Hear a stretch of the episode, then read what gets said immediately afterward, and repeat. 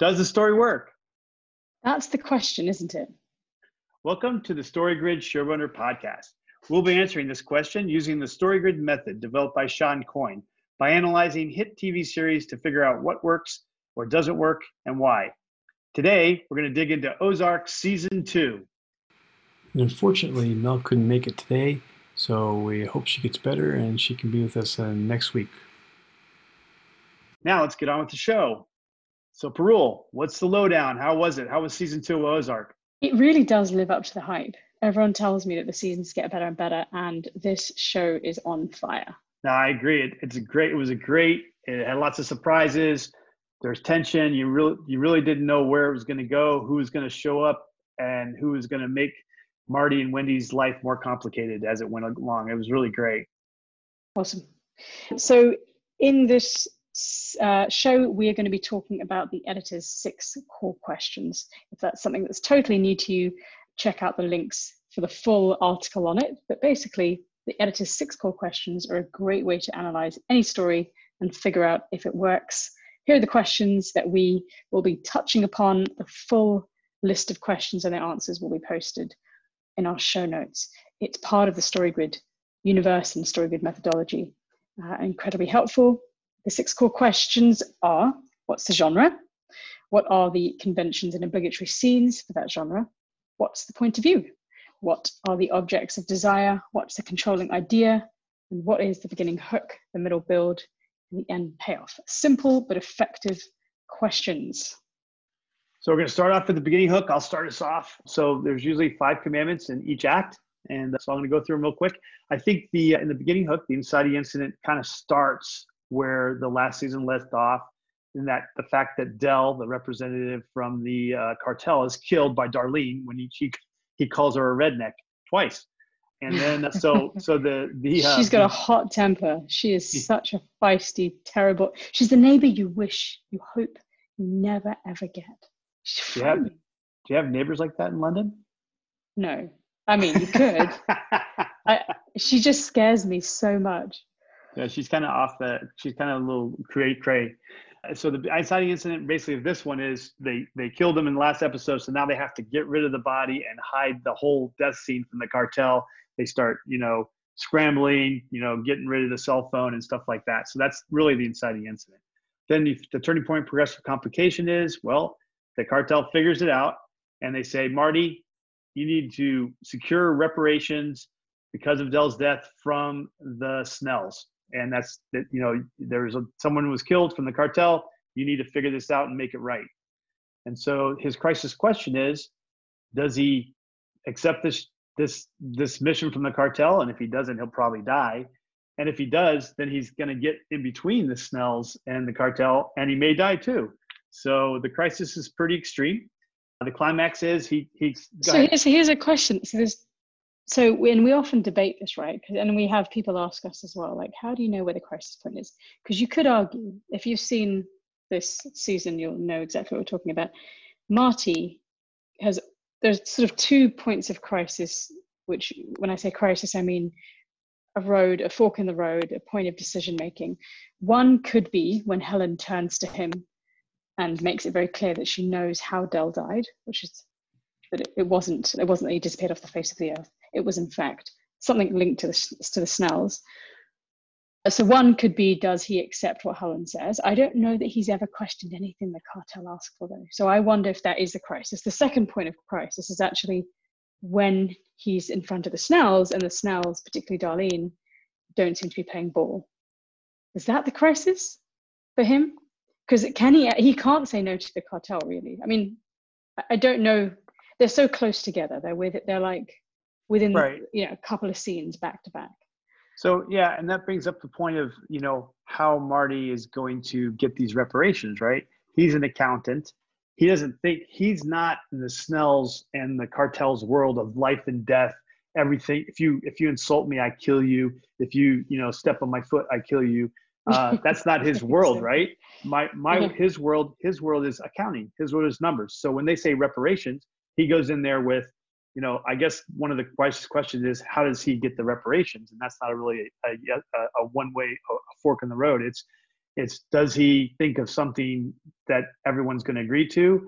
Does he ask them what they think is, is is fair, or does he go in there with his accounting mind say, okay, well, you should give up a percentage because you know it's all about money, and if you pay this much, then it won't matter if that the lieutenant died. So the the Snells and the cartel, they like Jacob, he understands exactly what's going on. He gets yeah. it, and that's why the in, the in the end, when when Marty you know goes in there and offers the deal, it says, hey, money, money, and Darlene's like, hell no, we're not we're not giving up our this is our land, we're not giving up our money.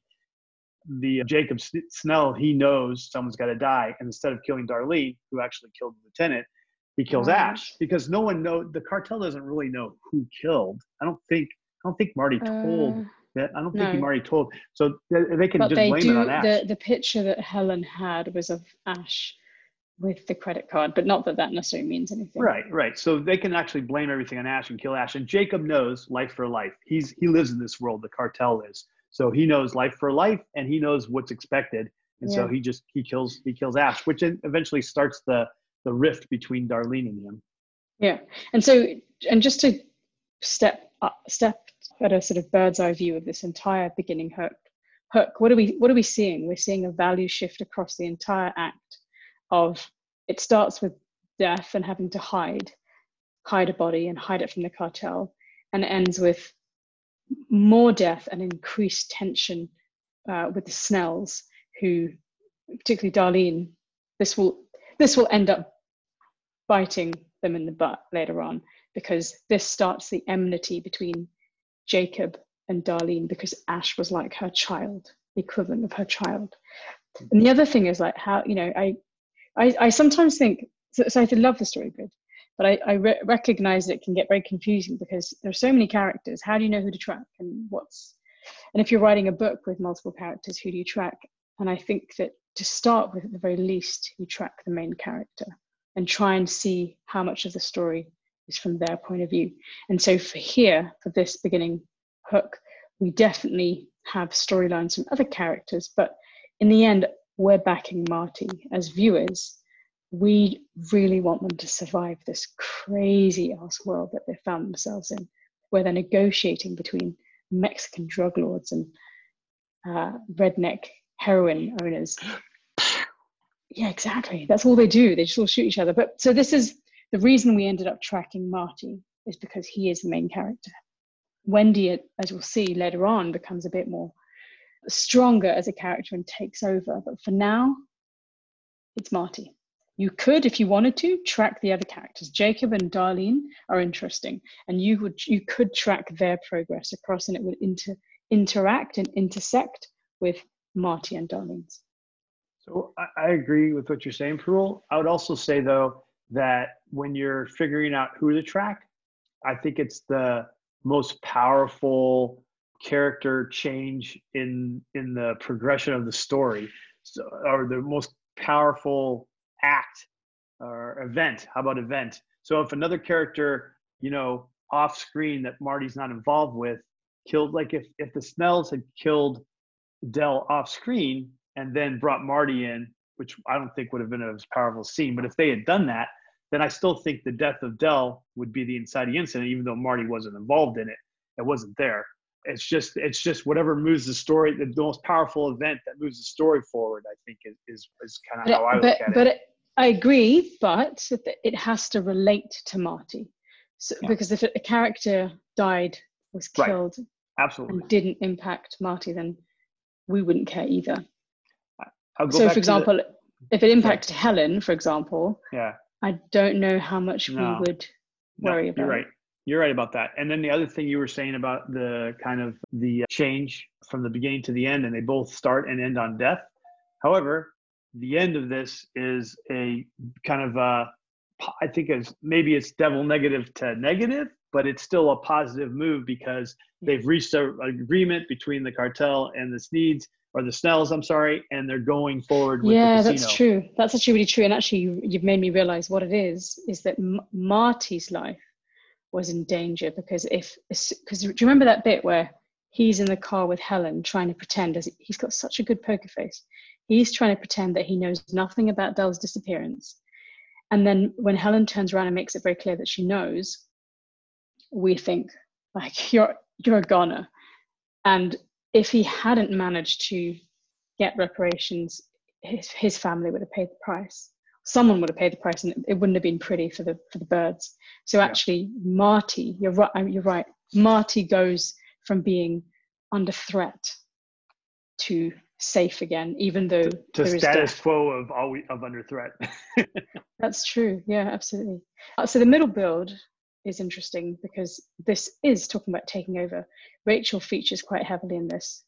And the middle build in action is normally the, the realm of the antagonist. And who is the antagonist? Well, we have the cartel, the evil, terrible cartel. They are so scary. Like, what a go- that dude. What is his name again? Car- is it Carlos? No. Yeah, I think is it Carlos? so. I can't remember. We I'll, should I'll find out for you. Keep going. Yeah, yeah. Keep going. he's frightening, and he is the ultimate villain and antagonist. But the FBI, in the sort of shorter term, are I want to say a secondary villain, insofar as they're trying to get to the heart of this money laundering activity. The snag is that if they succeed, then the Byrdes are definitely done for. So if the cartel wasn't involved and the FBI swooped down, that's like pretty bad. You, you have to go to jail, do time. But worse is if you become a snitch for the FBI and then the cartel comes after you and tortures you. It's like you'll go, it'll go to damnation. So uh, the killer for the cartel's Nelson, and but the but the cartel's name is Navarro. The head of the cartel's name is Navarro. Oh, who's Carlos? Then I just totally made that up. No, I think it's a, a I think, for a cartel. no, I think I think I think there's a book I'm editing. It must be uh, okay. So Navarro, yeah, because I I think I, I'm started to watch season three and I've seen a lot of him and he scares me. Okay, so the middle build. So Rachel starts working with the FBI. Remember, she uh, um, has OD'd on drugs. She stole some cash from the previous season. She's OD'd, and Petty comes into the picture and basically forces her, turn, uses a bit of force. He starts acting quite unethically, actually for whatever reason. He's stressed out. He, he, he wants a win for his career. His mother is a druggie, so it's a personal thing for him. Rachel, the inciting incident is that Rachel starts working with the FBI, which actually you know, endangers the entire family operation. Uh, there are a whole bunch of complications, and they are all to do with whether or not Rachel will succeed. There are lots of occasions where she's trying to trip Marty up. She fails, but the turning point progressive complication, the thing that turns it into a crisis for Marty, is when Rachel tells Marty that she's bugged. So she lifts, I think she takes her, that, that's it. They kiss, and then she starts right. to take her clothes off, and he, uh, and she, he sees that she's bugged. And he has to make a choice about does he cut ties with her or does he use her to provide false information to the FBI.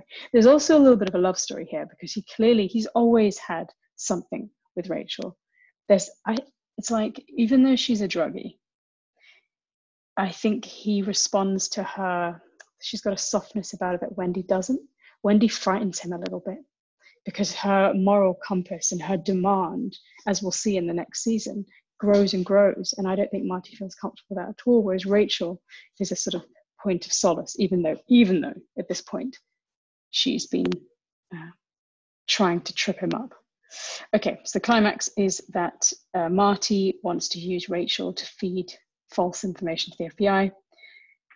And then the resolution is that Rachel ODs on bad heroin and Marty sets the FBI up and gets Rachel to treatment, a treatment center in Miami yeah basically he just he just gets what he gets footage of. Or either feeds drugs to his uh, mother or or he says he's going to show that to the fbi or something. He's going to he basically convinces petty to lay off and go go help his mom i guess.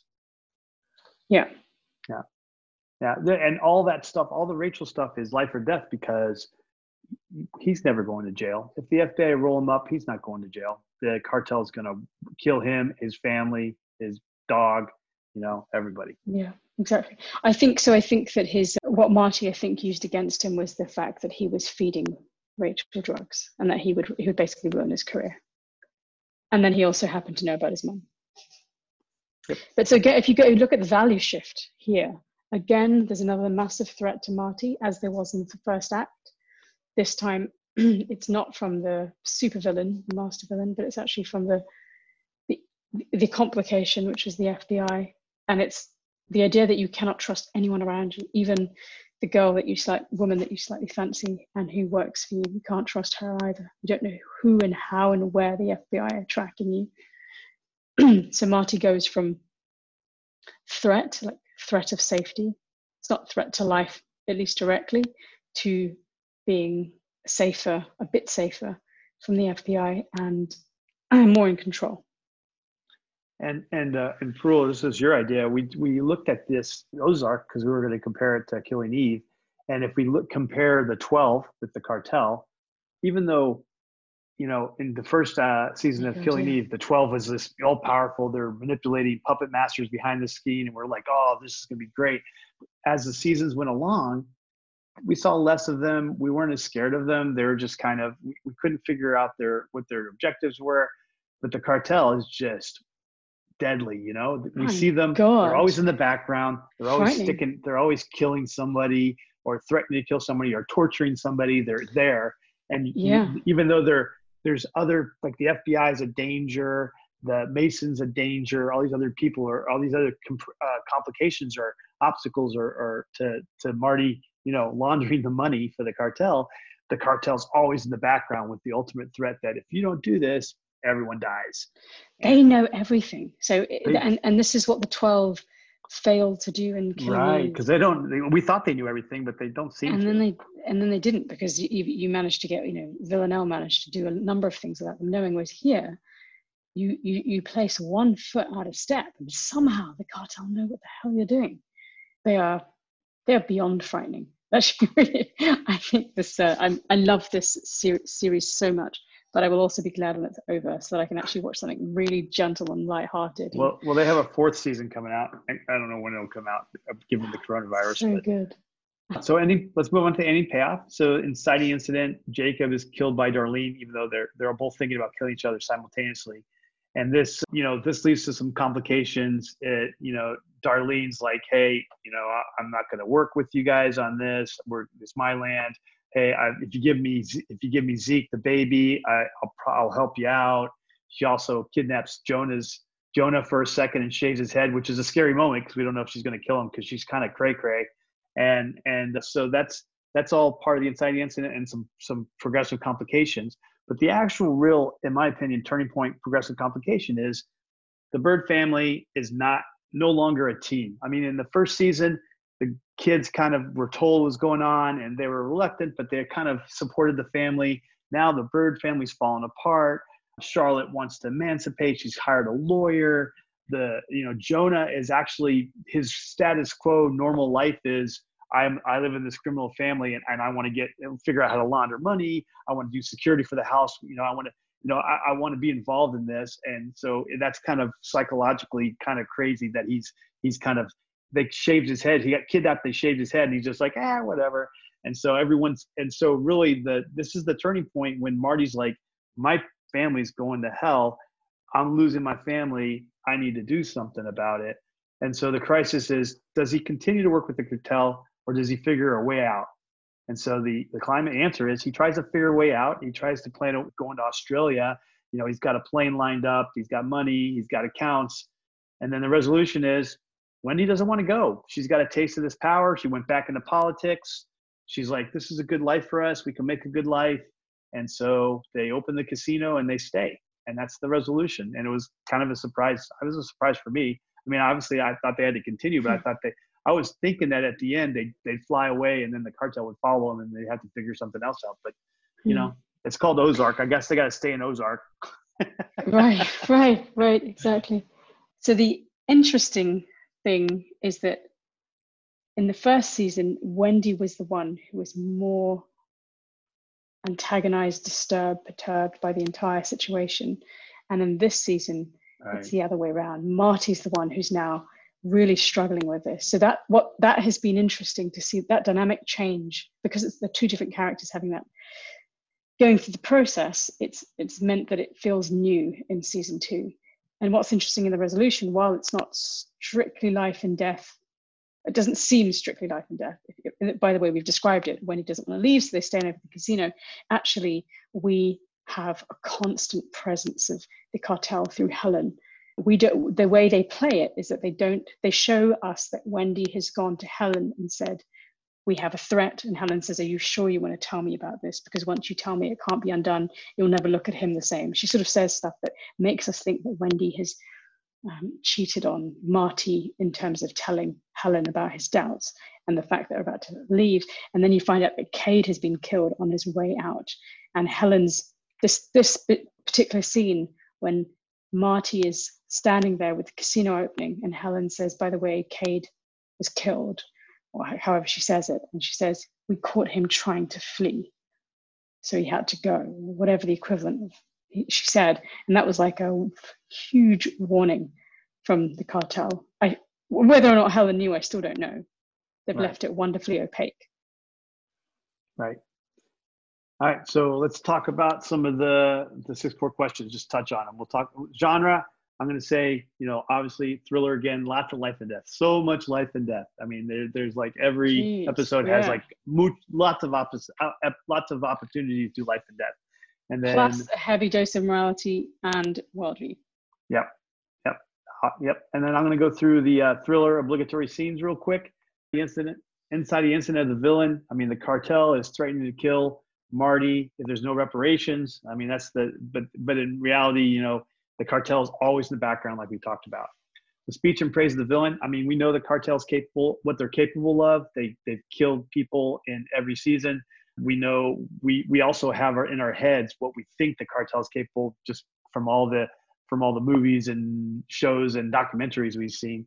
So they tortured him in the first season. You know, they killed his partner right in front of him. So do we really need a speech in praise of the villain?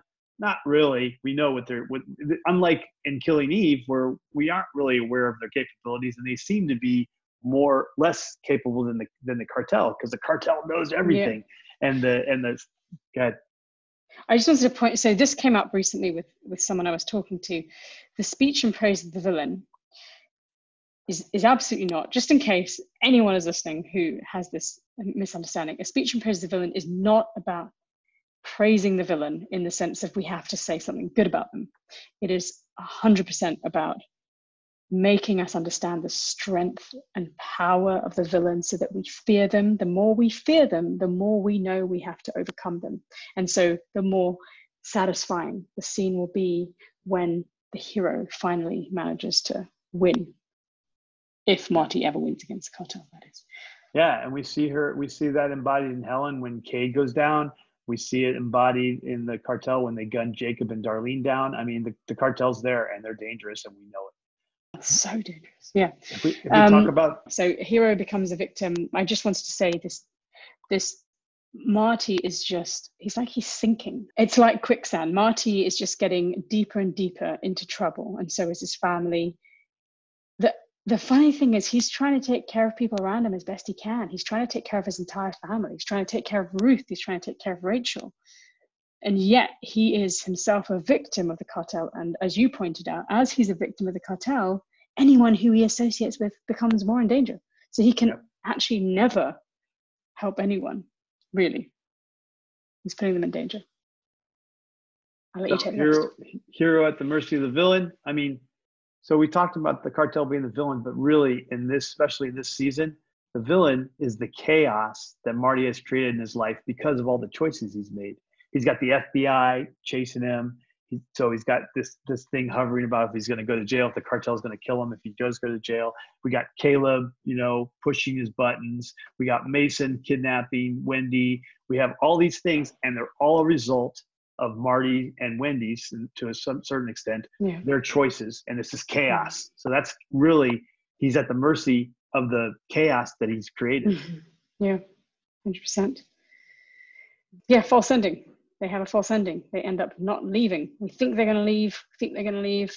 He's planning for them to leave, but they can't. They can't do it at all. Wendy stops them, and actually, I, I believe the cartel would have stopped them I don't think he would have gotten away with it, not for long. Um, let's talk really briefly about morality. Morality plays a huge role in this genre. And so here, here are two examples of, of things we'd expect in morality. We'd expect the protagonist to face an all is lost moment discover their inner moral code and decide which way to choose. you know, Marty faces constant all his lost moments. I mean, that particularly, I think of that scene with Mason. He does not want to be shooting a preacher. You know, he didn't. He didn't. Uh, I'm not justifying him. He didn't mean for Mason's life to go downhill, but he had to launder money to, to save his family. And as a result of all of this, Mason ended up losing his wife and lost his baby to social services and believes that the, the Byrdes are evil and believes that the Byrdes will tell on him now that he kidnapped Wendy. And so he's he's faced with that moment of does he after he actually almost after he's killed Mason, like forget the, the in the moment he had to do what he had to do, but afterwards he's so distraught. He also realizes that his children are being, being brought down. That scene when Jonah is so flippant about having his head shaved by Darlene, he's he's in despair. He he realizes that his children are going down the same dark path that he and Wendy are. Whereas Wendy doesn't see that. And the other thing is the showdown. Look at the showdown. It always, I think, I feel like you almost always see the genre, at least the bigger genres. So in the in the showdown for morality, you'd have the protagonist actively sacrificing self in service of an individual or a group and choosing to either remain selfish or not. And Marty is trying to sacrifice for the family. Bear in mind that in season one, he tried to let his family go. He was like, "You guys go. I'll stay here." They didn't. They didn't go with that. So in this season, he's trying to get all of them away, but he, he can't. When I don't think Wendy or Helen would have let him do that. Uh, the final thing with morality is uh, the protagonist is faces uh, literal or metaphorical death. They either lose the battle but gain self-respect, or win the battle and lose lose those things. Uh, yeah, Marty, I don't know, he loses the battle. Does he gain self-respect? I think. He, I think in the I eyes think, of the yeah. viewer, in the eyes of the viewer, he yeah. might. Exactly, and I think for himself, even I, think had he taken the other path, he would have he would have started to turn into a bit of a monster, just like Wendy is sort of starting to turn into a bit of a monster. So quite power hungry. Okay, what's next? So we're going to do a focus on like the backstory, and I want to compare this with Killing Eve when we in mm-hmm. season three when we had her go back to her family and we were learning about her family and it was Villanelle like, Villanelle going back right? I'm sorry yeah Villanelle Villanelle going back to her, her family and house in Russia and her seeing her her mother and everybody and her, her brothers that's in season three I think. Correct. And and and there's not it's not a flashback. It probably could have been done better as a flashback or at least for part of this part of the episode but it's just it was and then and then i want to compare that to what in season one when they did a whole episode which was a flashback in episode eight showing why marty and wendy got to be where they are at the beginning of season one and it, i thought it was just perfect i mean in the in, in the ozark version we have seven episodes where they're like obviously they're having some problem. That's why Wendy has a, has a affair. There's they're always alluding to the loss of a baby. They're you know every you know Marty seems to be a, a kind of a straight guy. Accounting is what he likes to do. How did he get involved with the cartel? All these questions that we have we're, while we're enjoying the show, the, the, the, the great show that the, that the writers made.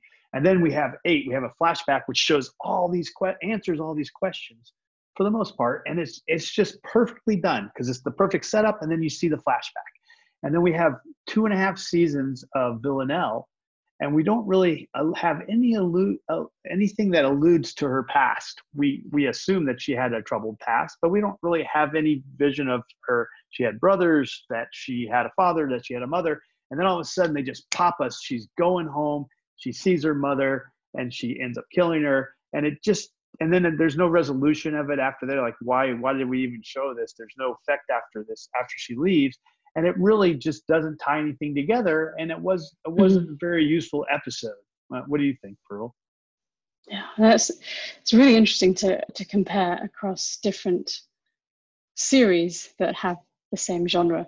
I'm trying to think through how like if we were to categorize this what does the ozark flashback give us? I guess it when we contrast, so we don't what would have happened had we seen that right at the beginning versus what would be if how does that impact us seeing it later on? When I say seeing it, I mean seeing their lives before, their normal lives before, where they were just uh, a suburban couple who had a two two kids, fairly wealthy, versus having to launder drug money, constantly fighting for their place and, and in, in the in the Ozarks and constantly facing death. Seeing their normal life towards what I think would be the end payoff means that it, it really brings into stark contrast just how messed up their situation is and just how far they've come and how much a lot of what they're into is a result of their choices. So, which is morality. It goes back to the choice. It goes i still remember that episode that scene sorry that very specific scene where marty and wendy uh, decide because they they they mull it over once they get their first offer from i think it's Del makes the first offer, right? They mm-hmm. they mull it over, like, should we do it? Should I? Could I really? And they manage to convince. Well, I think Wendy agrees to it, and Marty's really surprised, and he says, "Yeah, why not?" Basically, and then that's when their entire life unravels. If you had seen that in the beginning, I I don't know, I it would have been a lot slower. Versus, yeah, um, so so that's so this goes back to a really good idea when you're writing a story, especially a thriller. Is you start where the action is, and then you you you sprinkle in the past and in this case they sprinkled in all of the you know the clues to their past and then they just took after we're after we're drawn in after we're like hey we want to know then they put that whole episode and it puts it all mm. into place and we understand why how marty got involved with the cartel and we understand why there's an affair we understand uh, we understand it all and it's so it's really so well written and so well yeah. done there's another scene, another flashback in season two with Jacob and Darlene. And it's perfect because oh, yeah. it's the it's the episode where Darlene yeah. and Jacob are not on the same sheet of music for the first time. And and because Darlene is just erratic cray cray. And and you get that first scene of when they met and how like she's got a mind of her own and she's like, I want I want Jacob. And so hey, if you want to meet me outside, I'll show you. A, I'll show you a fantastic time, not this boring time that she's going to show you. And that's just the kind of person she is, and that's what drew drew drew Jacob to fall in love with her. And even at the end, when she outwits him and poisons him with the cherry pits, he's like, "You always were one step ahead one of step me," ahead you know. Me. And they still love each other, even though yeah. he knew he was going to have to kill her, but he failed. So I thought that was perfectly done. It was such so well written. It's just yeah. writers here are just smacking home runs. It's it's interesting because yeah, we, if they if we hadn't had that flashback, I don't think the the death scene would have been quite as poignant. No, the love scene wouldn't have been nearly as powerful. But you knew why he fell in love with her. He wanted that kind of person. Yeah, but it was it was interesting because they made they, they even have a yeah they they really do show us their love story and even that they have like a yeah in like an hour and, and, they're not even the the, the the the main characters and we see the, yeah. the whole we understand it it was so well done definitely yeah so what's Great. your favorite scene Parul? hmm i think i don't know I, I maybe because of something someone said to me recently um my co-host at the London Writer Salon was doing a Ruth Langmore impression, which I can't do. My accent is terrible. Ruth Langmore. She swears so much. She's perfect but she she was she's interesting. She's so tough. And then i love because she's so tough all the time when she is so soft with wyatt and she almost like cries or she cries many times always to do with him because i think he, she's he's like a surrogate son for her really somehow the one person she loves. And she cares so much and argues with him for him to attend college. And yet yeah. she's so bold. So yeah so my favorite moments are probably near her home in that sort of know they live on like trailer um, park? Well they live right. on their own land was they live in trailers. Right they live in tra- yeah, i wasn't sure how to, how to describe it. They live in trailers and it's obviously very very poor and and she's trying so hard to like r- rise up from that. She's yeah. such an i love her character. Yeah and she's and, so uh, tough She's a great actress too. She was in yes. she was in The Americans, which was a really good. She was she was a oh. she was a like a like a secondary character. She was the love interest of the main spy ah. character because he was using her for information because she was the daughter of like a CIA agent or something like that. I started watching that. Anyway, another conversation. What was your favorite scene? No, I like I like the what I just described. I like the love scene, uh, the whole love story between Jacob and Darlene, and the Mm. backstory, and the ground up cherry pits, and the and even all the way to the end, the love story. I like I like that a lot. That made me so sad. Oh, I just can't believe. I just, I just, yeah, I, I just, I, I really dislike that character for, for, for killing her husband. I just, just how can you love someone and kill them? I just, I, she frightens me. Great. So next series is Ozark three because we love Yeah, it. yeah. All I mean, I, I couldn't stop watching. It's a, it's a, it's a bit of an illness now. I, I just can't stop watching Ozark. All right, we'll do it. In a couple of weeks, we'll see you. Come back and we'll do Ozark 3. All right, that wraps up our podcast for today. Uh, we hope that you have a better understanding of the StoryGrid methodology. Uh, please leave us a rating and review and tell your author and editor friends about us so we can help others with their writing. For more information, videos, and articles on the StoryGrid, go to storygrid.com or you can visit us at our website, sgshowrunners.com. And if you want to connect to one of our editors directly, links to our web pages are in the show notes. Thanks for joining us, and we'll see you next time. Bye.